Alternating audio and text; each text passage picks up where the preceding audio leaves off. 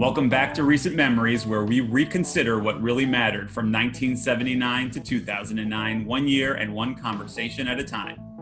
The year is 1983. It's peak Reagan, Thriller, MTV, Bird vs. Magic. You've heard those stories before. We're going to talk about the other ones. And this is Season 1, Episode 5 McNugget. And here's the question that we want to answer for history What happens to our world if McDonald's never gives us those delicious golden fried things that have chicken in their name, but that actually look and taste nothing like poultry?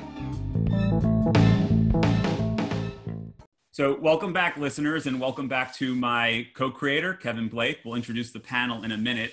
I'm really excited um, and a little anxious in a good way about this episode because this is our first episode where we're not talking about a human being or, or group of humans, really. We're talking about food. Um, and none of us obviously are culinary experts, perhaps save for our, our, our panelist, uh, Jason Klein, who's going to be joining momentarily. Um, so this is a curious one. I'm excited about it. Obviously, a lot to talk about in the birth of the McNugget. What specifically interested you in this story? It's actually interesting that you said that none of us are experts because what drew me in was the connection to Judd, which we can get into. Yeah, I'm an expert uh, because I feel like if we were doing recent memories about the year 1503 and we were going to do the Mona Lisa and Leonardo da Vinci was your college roommate, then you should probably invite him in to talk about it. right.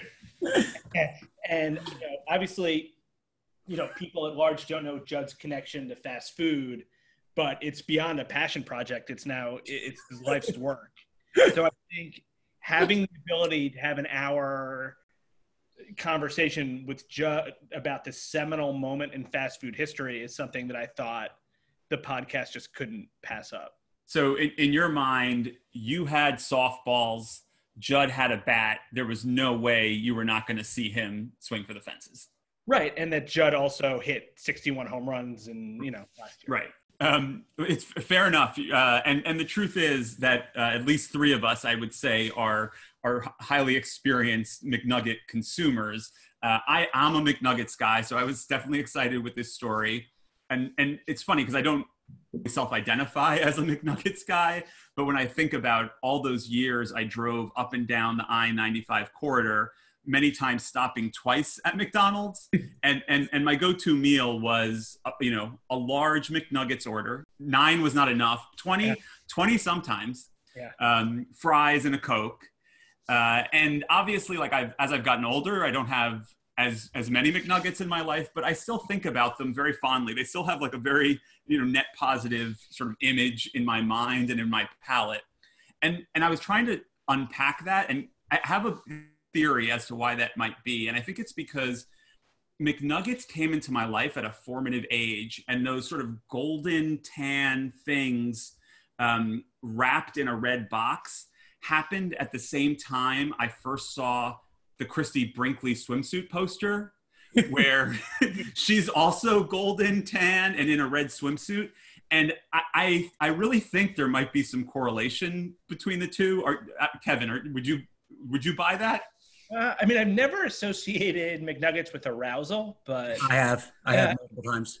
Yeah, uh, maybe it's an iconic meal. I mean, uh, I, I think there's just a lot to unpack, and you know, I'm I'm ready to jump in. So, with that, why don't we introduce the panel and we'll ask both of them a little bit about their, you know, their relationship to McNuggets. My brother and our our mutual dear friend Judd Wishnow is joining us just to provide credentials. Judd, I, I believe, has redefined the four food groups or however many food groups there are to include iceberg lettuce, croutons, fast food, and Twizzlers. I, I don't think I'm missing any. Judd Judd has the, either the either the smallest or most refined palate of anyone that we know, but moreover, he is a fast food entrepreneur. So he does have subject matter expertise. And foil for Judd today is our dear friend Jason Klein making his first of hopefully many appearances on the podcast. In addition to being the de facto sort of restaurant picker for all events that that we have embarked on in our life I, I, believe that Jason, uh, I can't confirm this, nor will he, but I, have heard that he is a, a, frequent anonymous source for eater.com uh, stories.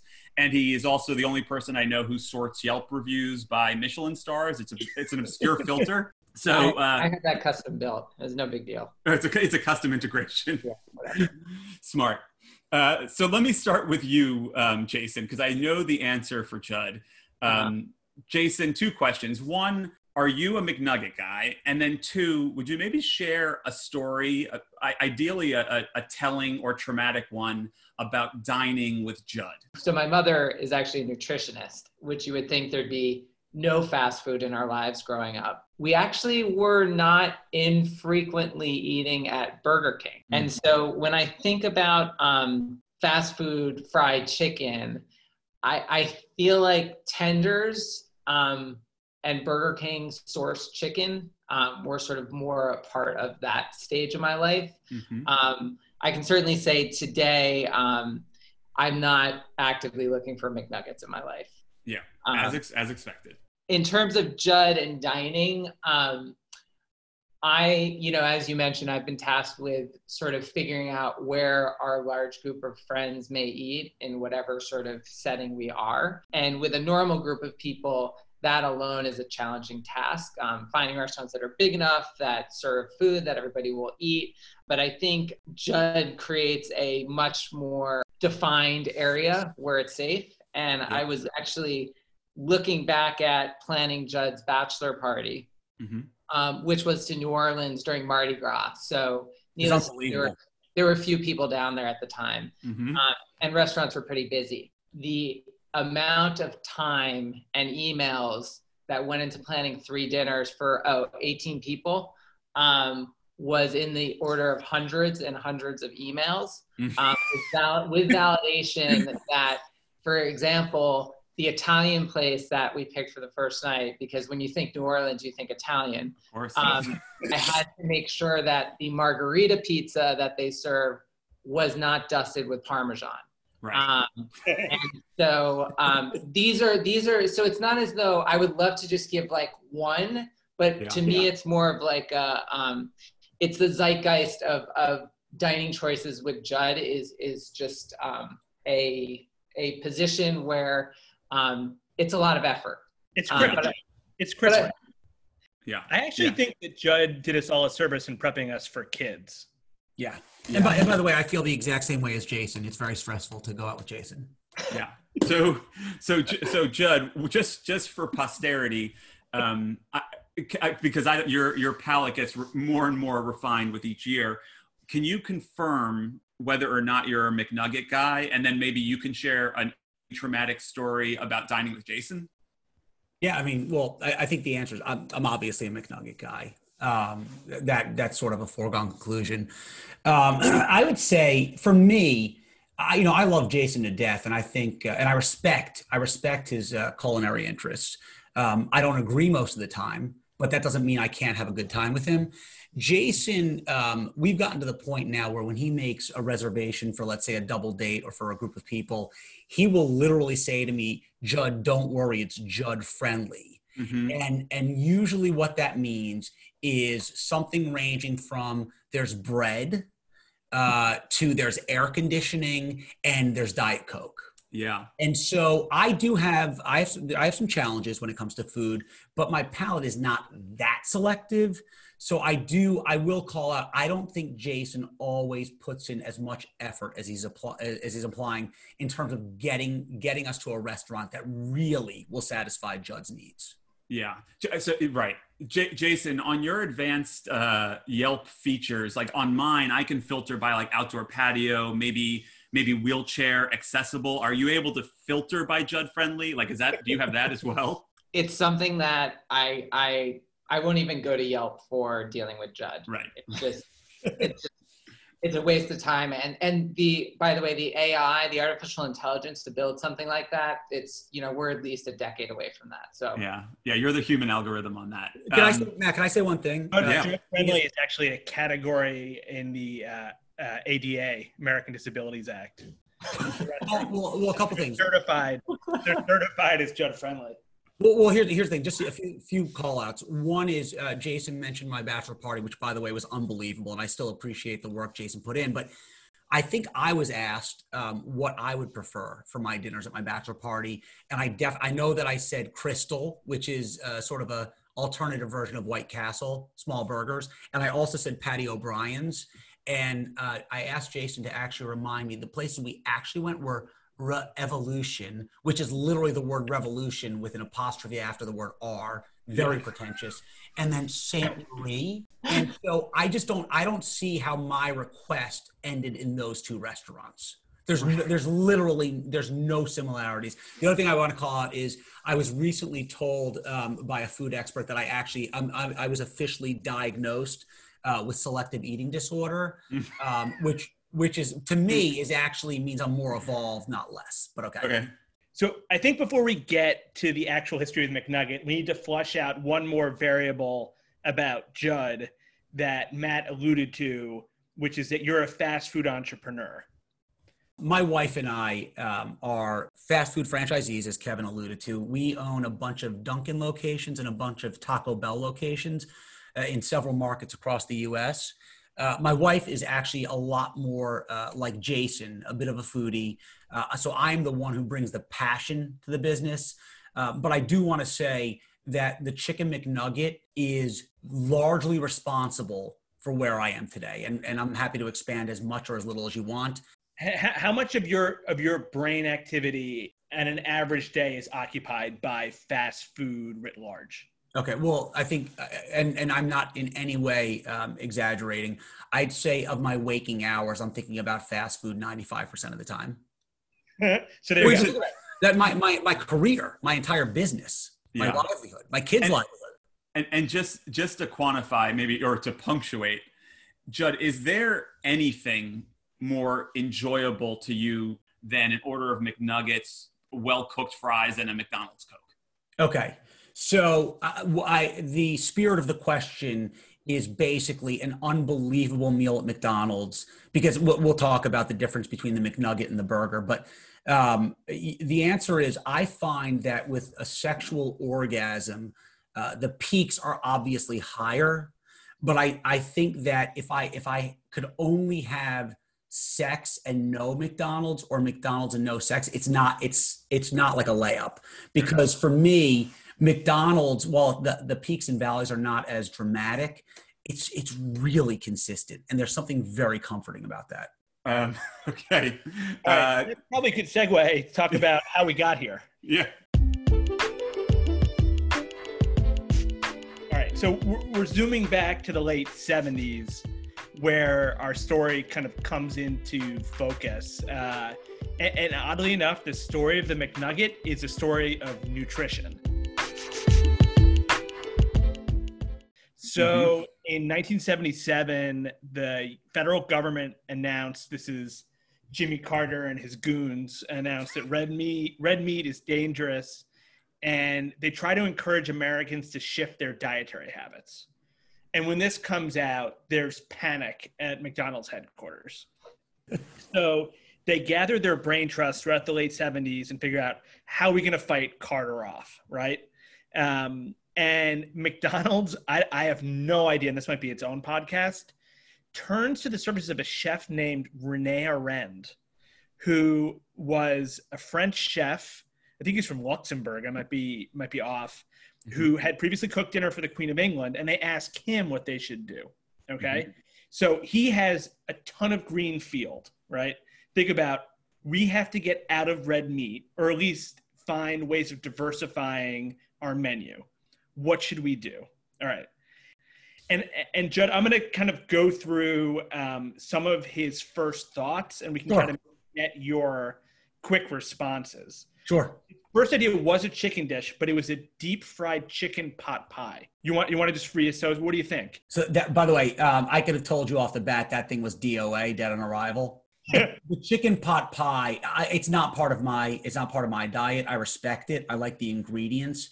I think the chicken pot pie, correct me if I'm wrong, I think it has like a gravy flavor or gravy element to it inside the crust. Yeah. And for me, for I don't love the flavor of most gravies. And and on top of that, there's something I, I, and you guys can tell me if I'm wrong. I think the gravy is essentially um, the spare the spare like sort of leftover parts of the animal like gizzards and like toes and so for me there's a there's just a sort of a, a gross out element to gravy i also don't like the flavor and when you're talking about a good fast food dish you need something that's safe and will appeal to everyone i think a pot pie is going to eliminate a, a big part of the population Okay. All right. Good. So, so j- just just to fact check ourselves, gr- uh, gravy is oftentimes cooked with some of the you know innards to make it rich, but it's not it's not necessarily or exclusively cooked that way. And as far as I know, it's not required that toes and gizzards are part of gravy. but i'm not uh, but matt that's fair i'm not going to take the risk though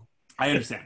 I understand. The other, the other, the, here's the counter for the pro pot pie. I think that if the pot pie was handheld, which I think is critical, and I think if it was more knish like, you know, where it was more constituted on the inside, I think that could. I'm not saying it's better than the McNugget, but I think that could play. And and I, I agree with Judd that the idea of it being uh, very drippy. um, or or not handheld, I think is a it would be a big strike against the the fried pot pie. If you use the word knish in that meeting in the late 70s, it, it, the conversation's done. Oh, but yeah. I, I will say one thing, guys. I do think that a fried, a deep fried pot pie would actually do really well as like a novelty item at like one of these celebrity chef restaurants that Jason likes. You know what I'm saying? All right. Okay. All right. So we'll keep moving because we, we got a lot. We have a lot of ground to cover before we get into the real real meat of this. Not not no. Um, Yeah, fake, fake Sure. meat. yeah, fake meat. Uh, so the next idea that Arend comes up with, it's also amazing to me how how kind of mundane these ideas are. If he's this progressive chef, his next idea is fried chicken, right? Mhm. And the concern was that the market was too saturated because of KFC. So just to confirm, it, it was it was fried chicken on the bone. Yes. Yeah, not going to happen. Uh, uh, once you once you uh, include the bone, you're basically becoming a chicken concept, and that I, I can tell you, McDonald's did not want to be pigeonholed. So the bone the bone is going to alienate some of the core customers. It's that was not an option. So you don't think the issue is KFC? You think the issue is just the bone? The bone. I don't. I listen. I, I think yeah. I don't think I don't think KFC is the problem. All right. So Ray Kroc uh, then asked Garand, I guess, to salvage this project to shift his focus to making a bite-sized onion ring, an onion nugget. Okay. Yeah. So is there a question there? Yeah. What, what do you What do you think of that? I, uh, I I love the idea of a bite-sized onion nugget. I think it's a great um, it's a great side dish. Um, I don't. It's not. It's not a main course. And so, by the way, if they introduce that today, I'd love it. Um, but if they're relying on that as a staple, uh, it's not going to work. Right. It's not. go- It's not going to. What you're saying is, it's not going to stave off the potential loss of beef consumption. No, no, good God, no, no, no, no. It's it's a side dish. Okay. All right. So it sounds like you and the late '70s McDonald's Brain Trust were all aligned in being disappointed in what Chef Rene kind of cooked up. But then Unquestionably. In, in a moment that rivals Archimedes and and just these flashes of brilliance, the chairman of McDonald's board, Fred Turner, I, I picture him swiveling his back like like he's looking out the window onto you know, and then all of a sudden has like this idea and turns around and says, "Why not a chicken nugget?" Yeah. And all right, so um, do you think if you were in that room in the late '70s, that would have been a no-brainer? Yes, I, I think I, I would have. There, so so uh, you guys, because I'm a Taco Bell franchisee, you guys are aware of the Dorito Loco Taco or not? Yes. The, the DLT uh, was the simplest concept in the world. They took a traditional taco and got Dorito flavored cheese to put on the on the shell. It was the single most successful launch in the history of fast food. Did over a billion dollars in sales in the first year. All they did was add Dorito nacho cheese to make the chicken nugget was the 1970s 1980s equivalent just the simplest ideas sometimes are the best So a little bit about um, Fred Turner. Uh, Turner was the chairman of McDonald's. He worked his way up, and he was obsessed with guidelines and quality control. So he was the one who sort of defined as an example that fries had to be exactly 0.28 inches thick, and that you had to make 10 patties for each pound of beef. Judd, I just wanted to ask you when you when you find at one of your stores like a way oversized munchkin or like a taco that maybe has too much meat in it, that make you feel? So, great question. Um, the, when it comes to tacos, I actually uh, I'm a big fan of uh, more is more. It's better. There's a halo effect. If you have a full taco, it makes everyone feel like they're getting a good deal, and it doesn't for all the products. Um, so, and and we have to remember a lot of the taco is really just lettuce and tomatoes. It's very inexpensive. Um, even the beef is not bad. While the price fluctuates, it's very cost effective.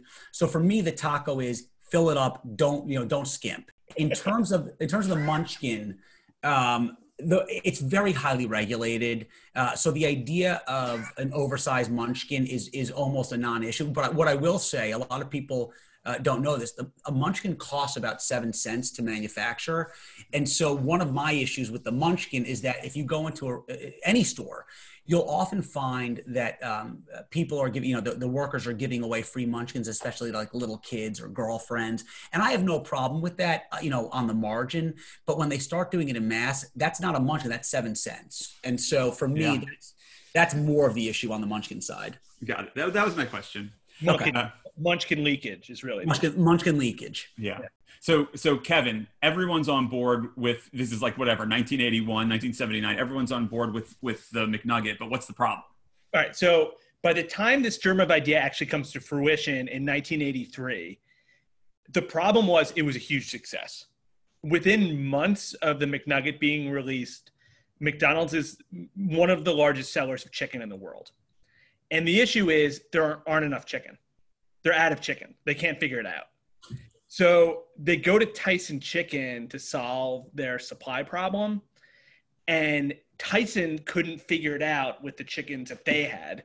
So they had to develop a custom breed of chicken, like develop a new chicken called Mr. McDonald that had even larger breasts than the then existed chicken of tomorrow. Uh, so, Kevin, I'm, I'm hearing a little bit of a trend in the sexualization of the McNugget. I introduced it. I don't think I'm projecting, but I introduced it with the Christie Brinkley. Now we're talking about you know enhanced breasts on on on Mr. McDonald, the chicken. You know, in 2018, Donald Jones of Albuquerque um, was accused of trading sex uh, for McNuggets with a uh, with Wait, a prostitute. He was, giving, he was giving the sex for McNuggets. No, he was. he, he he no he was he he was trading the McNuggets for uh, for a hand job. And I, I just I just wanted to ask Judd, uh, you know, you're an expert in fast food currency. Um, cons- if it's consensual and legal, um, and, and an empowered sex worker um, is willing to trade in McNuggets. How many McNuggets do you think that's worth? I think I, I don't know that the number was given in the story, but what, what, so, what you, yeah.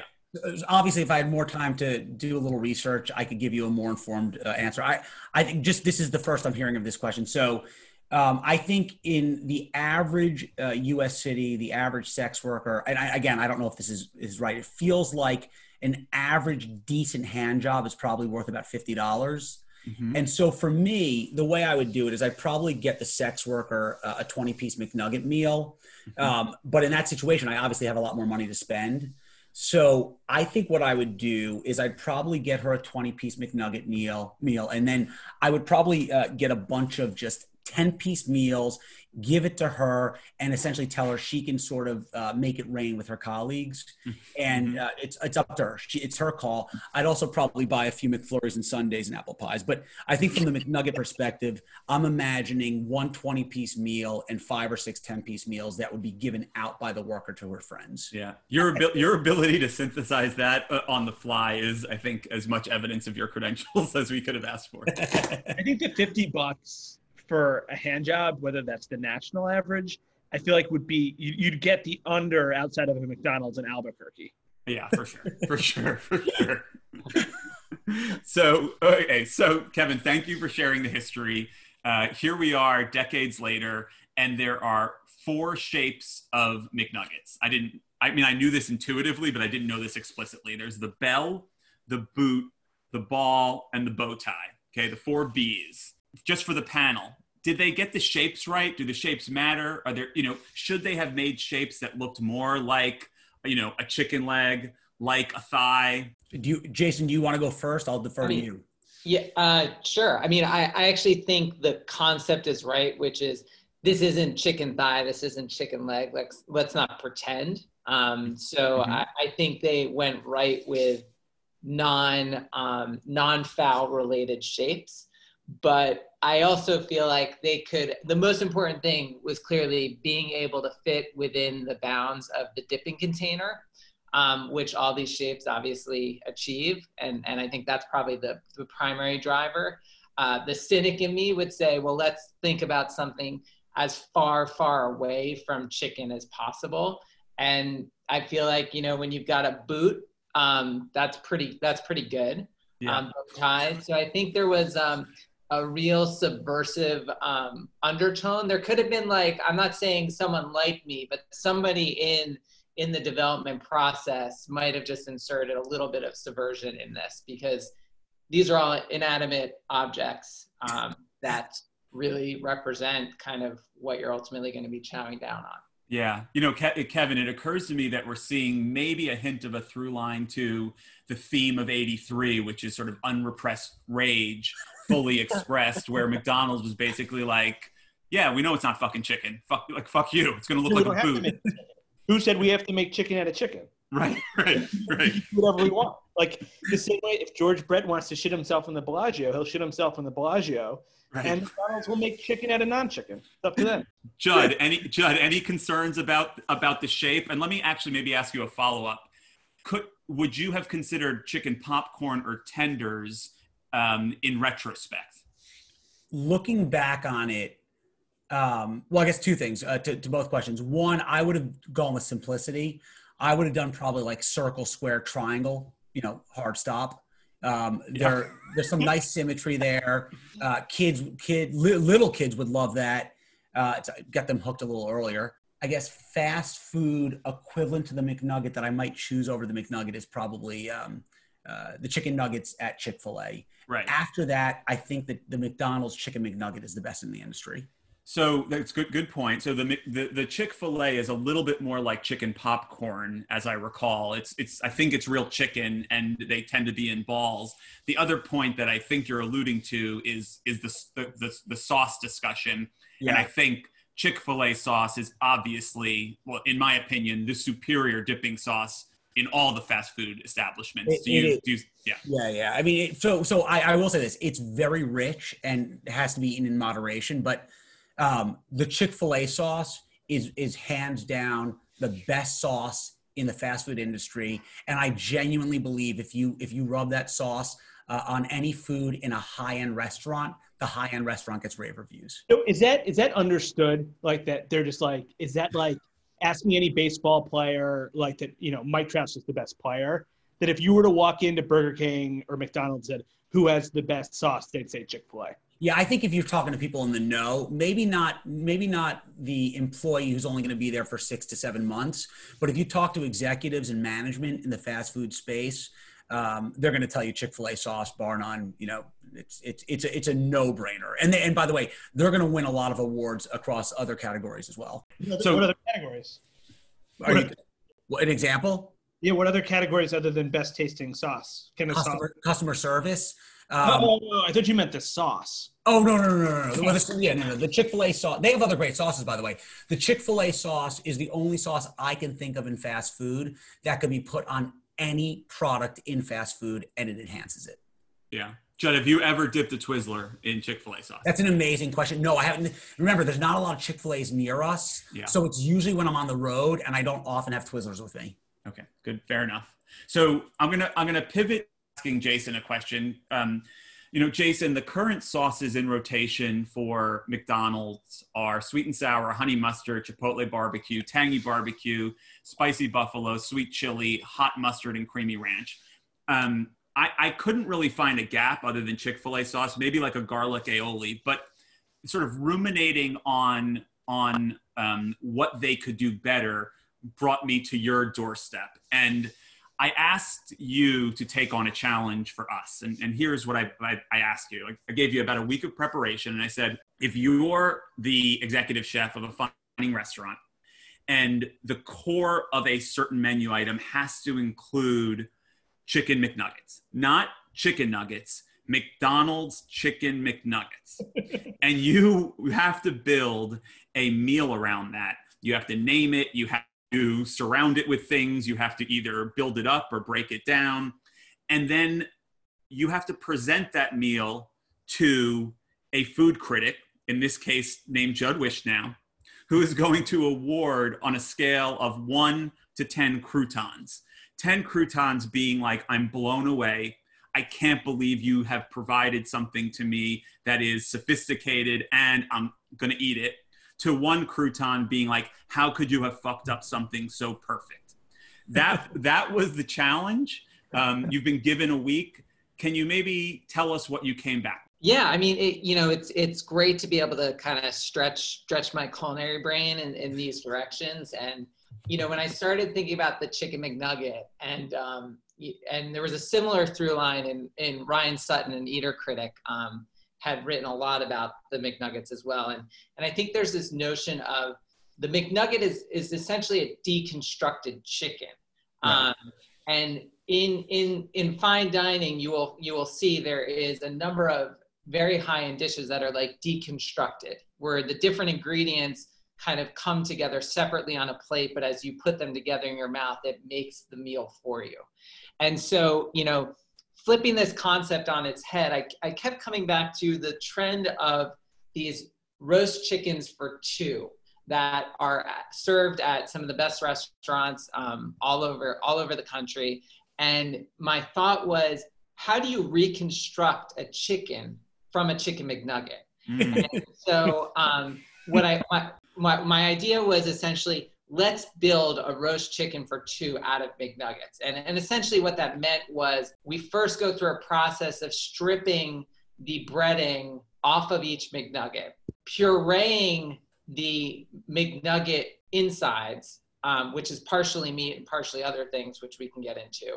Forming the shape of the roast chicken, finding and actually needing another bird for the skin itself to layer on, and then taking the breading from outside of the nugget um, and using that as a base with probably some of this for, for bonus points, maybe a, a, sesame seed bun or one of the breakfast sausage patties and creating a stuffing that we stuff the bird with.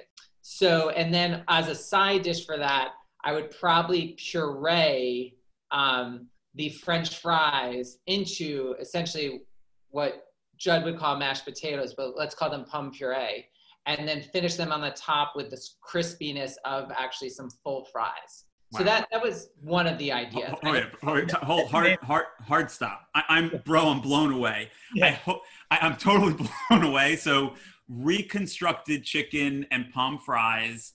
Judd, I'm, I have a feeling that you zoned out or glazed over in boredom after the word reconstructed was used. But let's honor what Jason just did. One to ten croutons. What are you giving the first recipe? yeah, I actually like a lot of what he was doing. I was I, I didn't think he was going to go in that direction.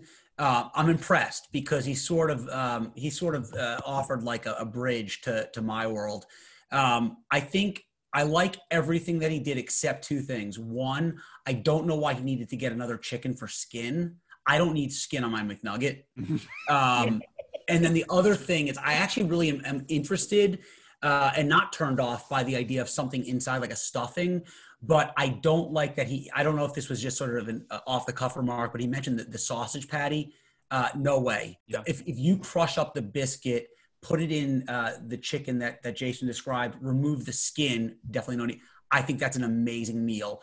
Uh, if you use the patty that he said, um, and you include, I give that seven out of ten croutons with those two misses. That's a good start. I'm also getting a feel for like a derivative McDonald's restaurant market where you where you guys work together to take the leftovers to That's make something better. That's interesting. I'm, op- I'm open to that, Judd. As am I. I. I appreciate your feedback on the sausage patty. Well, I was going to say the, the notion of high low, um, you know, if you look at like the success of something like Momofuku, um, you know, they have a fried chicken sandwich and, yeah. and it's incredibly popular. Is that like, is that like Panda Express? What is that? So this was this was another idea I was thinking about a lot. Um, yeah, it's sort of just like Panda Express. Okay, Uh, got it, got it. yeah. Um, but you know, this idea that today, um, Momofuku aside, you also Judd, you've heard of Shake Shack. There is there's there's this burgeoning market for fried chicken sandwiches, but there's almost two competing camps that have existed. Fuku, the Momofuku one is a dark meat. The Shake Shack one is a breast meat. And so I was also thinking about, well, the McNuggets meat is really none of that and all of that. So why can't we use the McNuggets to create our own fried chicken sandwich? The, the second recipe is is McNugget fried chicken sandwich. Can you want you want to talk about the bun or the sides or, Yeah, I'm thinking like a potato bun, pretty basic potato bun, um, some dill pickles. So kind of in the style of Chick Fil A. Um, Yeah. To again try to connect to. Uh, I'm I'm not trying to totally just connect to Judd, but I do think the the the pickles and obviously mine would probably be made in a different way, but pickles on top, real simple, and then I think you do sauce on the side. Great, Judd. Judd, wh- wh- when when you hear that, I, I think Bro was not trying to overcomplicate things. One to ten croutons. Are you in? So just just so we're clear, what because there is a fried chicken sandwich, a crispy chicken sandwich at. McDonald's. You're saying in addition to that, uh, Jason, they're going to create a separate chicken sandwich, a ch- separate fried chicken sandwich made out of chicken McNuggets. Well, I think, and correct me if I'm wrong because I'm not the expert, but I believe that the meat that is used or the product that is used on the inside of the McNuggets is not the exact same product that's in the crispy chicken sandwich. Is so that no, no, no, I, okay, that that that's what. I, okay, and by the way, I Yeah. don't know, I don't know the official answer to that. McDonald's keeps things under close wraps, but um, I do Well, let's, let's just say I took the insides of the McNuggets, I brought them together, and then refried them. Yeah, yeah, no, I think that's a, I that would be a great that would be a great sandwich. I'd give that probably eight croutons. Um, I do have one question. You talk about taking the insides out. Every time you say that, I get the feeling that you're saying like don't add back the breading, or are you saying we still add back the breading? No, you got it. Well, I think what you do is you refry it. Once the Okay. bread comes off, you know, it's going to be too hard. Okay, I, I like I like that meal. I think it's a great idea. It's also, by the way, it's it's it's it's also a good business decision because it's cheap, it's easy. Mhm. Um, you already have the ingredients, and you sell it. You know, you sell it as something else, something seasonal. let me let me uh, propose another idea and tell me if this has any interest for you as as a, a fast food entrepreneur. Sure. Expanding McNuggets into dessert with dessert sauces wow. like chocolate sauce, vanilla, butterscotch. Uh, and we're still You using, can, you can do a cross brand like Reese's peanut butter nuggets. and and the nuggets are still a chicken base. Same thing, same chicken nuggets, a different sauce. So I personally, I can't, I can't endorse that. Um, I'm not a fan of combining savory and sweet. Um, having said that, I think much like um, what was it, Fred Turner, Matt? Yeah, Fred Turner. I feel like if you're in my office and my my chair is swiveled around and you bring that up, I say no, we can't do that. But I love the idea, and I use something inside that it looks just like a chicken nugget. It has the exact sauces you were talking about, but it's something I don't know, cake. It's something dessert like in the middle, not chicken. Yeah. I'm actually surprised they haven't done something like that. But yeah, maybe it could be something like the apple pie, I guess. But something inside there, but chicken. But that suggestion is getting your attention. It got my attention. Right. Okay. So want to circle back, unfortunately, to the actual product, to the McNugget.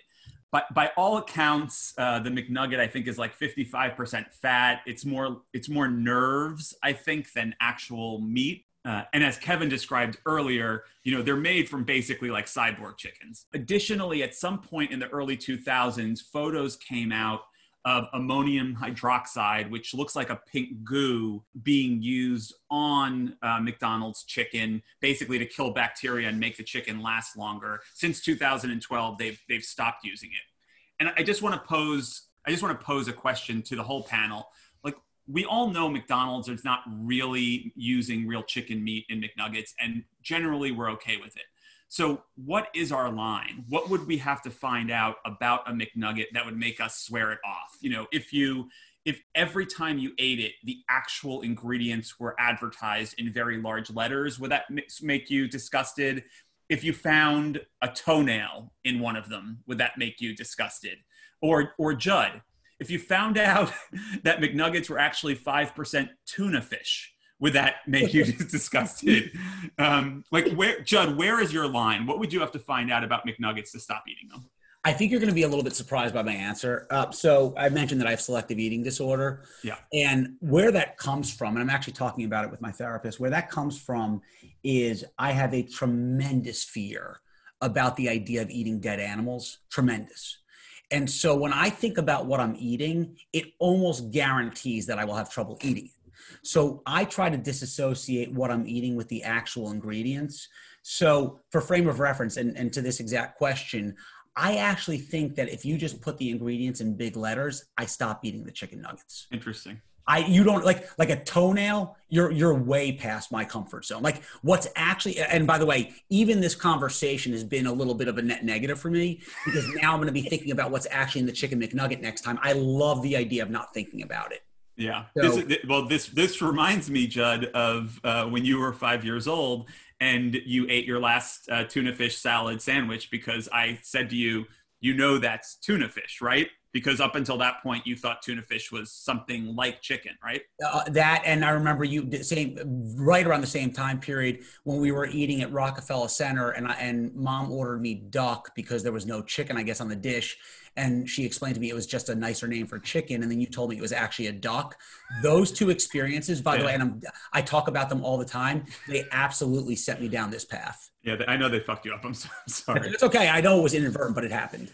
So kevin what's what's your line? What would you have to find out about chicken mcnuggets to make you swear off of them? So i don't eat a ton of mcnuggets but i think i don't think any of these things would move the needle for me because i've already kind of priced them in I think that if I heard like it would be hard for me not to eat them for these reasons. Maybe if like the farmers were screaming anti-Semitic epithets while they were killing the chickens. I don't. I don't know. Uh, uh, I don't. By the, yeah. by the way, that that's called it's called Chick Fil A. I did find I, I when I saw this, I was doing a little scientific research. There was an American Journal of Medicine study in 2013 that, um, and you rarely see scientists come up with punny headlines, but they called the autopsy of chicken nuggets reads quote unquote chicken little. And they actually they actually mystery shopped at a bunch of national food chains and dissected what was inside of it um, by staining it and putting it under microscopes. And their findings were that in each nugget fat was present in equal or greater quantities along with epithelium which is skin. Um, so sorry judd bone, nerve, and connective tissue. And therefore, their name is actually a misnomer since it's mostly fat. Yeah, I, I, I, that, I had, like Kevin, I had that priced in. I knew that McNuggets were probably mostly fat and and nerves um, more than anything. this is all. This is all. Sorry. Well, let's let's. let's I knew this. Judd is now back at Rockefeller Center. This is not good. yeah, yeah let's see if we can imagine something even worse than uh, the toenail in the McNugget, which is a world without McNuggets. Kevin, in order to sort of quantify just how important McNuggets are, not just in our lives, but in the world, I asked you to sort of create some butterfly effect counterfactuals, as you referred to them, wherein the world would be irrevocably changed had McNuggets not existed. And then I'm going to ask the panel whether we would buy or sell Kevin's um, Kevin's hypothesis. So, what did you come up with? Okay, all right. Here's scenario number one: no chicken McNuggets. Okay, two events happen: the Cleveland Indians win the World Series, and Al Gore is president. All right. So the surge in chicken demand precipitated by the McNugget never happens. Now Tyson Chicken is the lead. It, it, where's it headquartered? Arkansas. Mm-hmm. And it's one of the it's it's Arkansas is the leading chicken producing state in the nation. Who was the young governor who was just reelected in Arkansas in 1983? Bill mm-hmm. Clinton. So without the chicken boom in the economy in the early 80s, Clinton is voted out. He's blamed for Arkansas' slumping economy. He goes back to academia. You never hear from him again. Mm. Then in 1992, a dominant Senator Paul Tsongas sweeps the Democratic primaries only to be defeated by President George H.W. Bush. In Bush's wildly successful second term, he rebuilds the coalition of nations to remove Hussein peacefully, try him, and have him imprisoned. The Middle East enters a period of blossoming. With his father remaining president, George W. Bush decides not to enter politics, but focuses energies on the Texas Rangers instead. When he over involves himself in the day to day of the team, Bush influences a deadline deadline trade of Juan Gonzalez to the Indians in exchange for prospects and cash that never pans out. Gonzalez wins World Series MVP, feasting on Braves pitching, and remains beloved in Cleveland to this day. Without someone with the Bush pedigree, Al Gore coasts to victory in the year 2000. Wow. Um, okay, so Kevin, I I was buying entirely.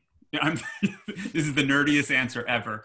But the early 90s Indians outfield consisted of Manny Ramirez, Kenny Lofton, and Albert Belle. So I just don't think they needed um, Gonzalez. so I'm, I'm, I'm getting you, I'm selling it on a technicality, but every other piece of logic that you that you delivered made complete sense to me. So I'm buying it with that one small exception. I need, we probably need another player in the trade, or Gonzalez would have to be a DH, which they didn't also really need because they had Jim Thome and Eddie Murray then. So I'm selling on a technicality. Wow. So I should I, I will yeah. I'll just I'll just jump in. Kevin, I, I don't know if I if things play out exactly the way you're saying. I didn't even think about the the the logistical outfield technicality. Um, but beyond that, I actually love I'm buying what you're selling in the spirit of saying that no chicken nugget. I agree. I think that that probably fucks up Bill Clinton's chances at office, and I think the ripple effects are very big.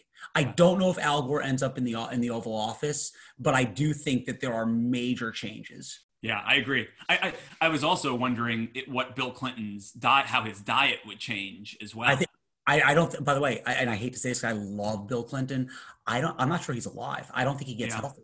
Yeah, he might be. He might be a dead academic. Yeah, yeah I agree. yeah. So that was a great one. What's your second counterfactual, Kev? All right. So this one follows a similar logic. So you have to bear with me. But uh, in a world without McNuggets, number one, Kurt Cobain never becomes a rock star and is alive. And two, two, George Brett never shits himself in the Bellagio. Wow. wow. Without the McNugget, the McDonald's uh, top brass still has to find a pivot for meat and they just say, you know, let's just run with the onion McNugget. It winds up becoming moderately successful, and all the other fast food chains copy it, creating a run on onions. And what local economy benefits from that? Washington State, one of the largest onion producers. With the Washington State economy lifted, there really isn't the same appetite for grunge music. The fertile soil for angry, dissident grunge is gone as it's soaked with the Onion McNugget success. So when Kurt Cobain gets up there and sings in his early bands, there really isn't much of an audience for it.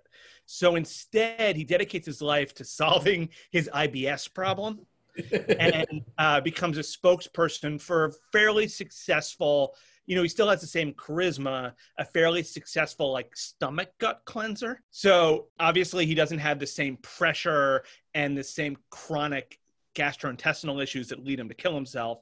He's alive, fairly successful, living outside of Aberdeen, Washington. Without grunge, uh, occupying the dominant musical space in the early to mid 90s, like an ethereal music, kind of an Enya type music, winds up wafting through the airways, basically calming America down. Also, remember, we have George H.W. Bush's wildly successful second term.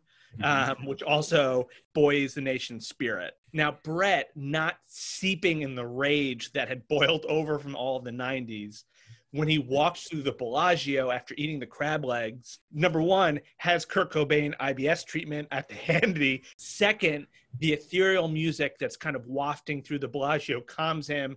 He pivots and says to Rusty Staub, you know there's a bathroom right there, right? Um, and he winds up, you know, very quickly, gingerly walking to the bathroom. It's never an incident, and he never has to bother that Royals journeyman who he assaults verbally uh, in, in, our version of reality. Does Kurt Cobain still practice and play music? And and if so, is is he playing kind of like new agey or like acoustic rock music in this alternate life? No, I think maybe he might fiddle around with his kids. I, I picture him being like pretty clean cut and like uh, like he wears a lot of like North Face vests and stuff. Yeah. I mean, he has a business to look after, like his yeah. IBS treatment. Kurtz. Yeah. Uh, okay. Uh, yeah. Okay. Uh, that was a curiosity. I think I'm buying the first part. The second one's a tougher sell for me. Let me just say, because in this world, the pine tar incident still happens, because that is pre-Cobain IBS treatment. I was thinking the same thing. So there's still like the psychic break slash fugue state. Are you trying to tell me that this this organic treatment is powerful enough and the Enya-esque music at the Bellagio is calming enough that it actually reverses the complete, you know, unrepressed gastrointestinal rage that Brett was living with for the better part of, you know, a decade and a half? Is it that good? Well, what the people at Kurtz would tell you is they can't guarantee success, but what they're saying is it gives it buys you the time to get to the bathroom. And that's what Brett needed. I don't I think I'm half buying. I think I'm half buying it. I think you've done a good infomercial. I just think that whatever Brett had hemorrhoids in 80, he had the pine tar home run in 83. And we know that he was shitting himself twice a year. He also had some flatulence. Right. He also had some flatulence problems in the video. I just, I'm not buying the efficacy of, of Kurtz, of, of Kurtz. So I, I think, I think I'm selling. Judd, what do you think? I, by the way, I agree that McDonald's pivots uh, towards the onion nugget and not the pot pie nugget. So that, mm-hmm. that was uh, well thought. I, I also agree with the Cobain thesis. I think that there's no chance Cobain makes it it big if the onion nugget becomes big. I like you, Maddie. I actually I, am having trouble buying uh, the George Brett part. I actually think that he's probably angrier. You know, he had so much rage, and I think that there was something comforting uh, for him living in a world where rage was becoming the thing.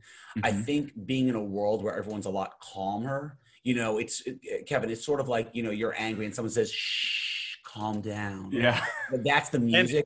I yeah. I think George Brett not only not only does he shit himself in the Bellagio, I think it's actually worse. I I, I actually think he has full on diarrhea. I like the idea that what emerges from our our deep dive into 1983 is that the one event that's not culturally dependent is Brett shitting himself. that that's happening in any cultural context. Right. There's something almost biblical about that too. Our earlier episode that that, that was manifested to happen by destiny. Yeah. No matter what, there's yeah. no event that could have happened. Like you could go back and like Hitler gets shot. There's no World War II. Brett is still Brett's still standing in the Bellagio. So.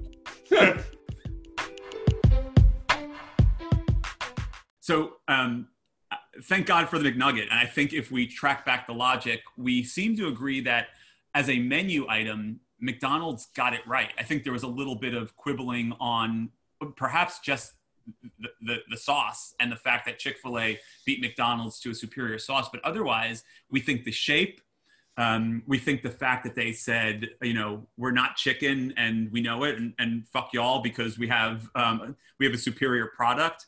Um, that the fact that they didn't choose the pot pie, they didn't choose the fried onion, we pretty much think McDonald's nailed it on the McNugget and and thank God um, we don't live in a world without McNuggets, right? Is there any is there any counter I'm not thinking of? Well, I, I, I do want to call uh, one item, Maddie. I don't. You guys may not have noticed this. I do because I'm very very picky and very scared of most most meat products. Do you, I don't know if you remember. Up until probably ten years ago, there were dark meat McNuggets. Like if you if I ordered like a mm. six piece McNugget, I was only eating three of them. I would only eat the white meat ones. And then at some point they got smart. And I don't know if they even changed the ingredients. They may have just bleached out the dark. Um, but now if you bite into a McNugget, you'll never see dark meat. And yeah. since that happened, I will always eat all the McNuggets that I order. That's great. That, that is that is an important point. It's, it's, good, it's good to leave 1983 on a positive note. Let, let us close with a, a, question for Judd, the expert. I know you referred to the DLT, the, the Dorito taco at, at, at Taco Bell, as the, the most successful fast food launch of recent memory. Has there been a more important food innovation in the last 50 years, though, than the McNugget? I don't think I go beyond Burger King uh, without the McNugget. Now, ironically, the McNugget is not my favorite meal at McDonald's anymore, but I don't go to McDonald's without the McNugget. I don't get my bar mitzvah at McDonald's. I don't go into fast food. I don't meet my wife. I don't. I don't have kids with. I don't even know if I have kids. I'm not sure if I'm married. Right. So to me, the McNugget is the entree into McDonald's, which shows me that there's more to fast food than just Burger King.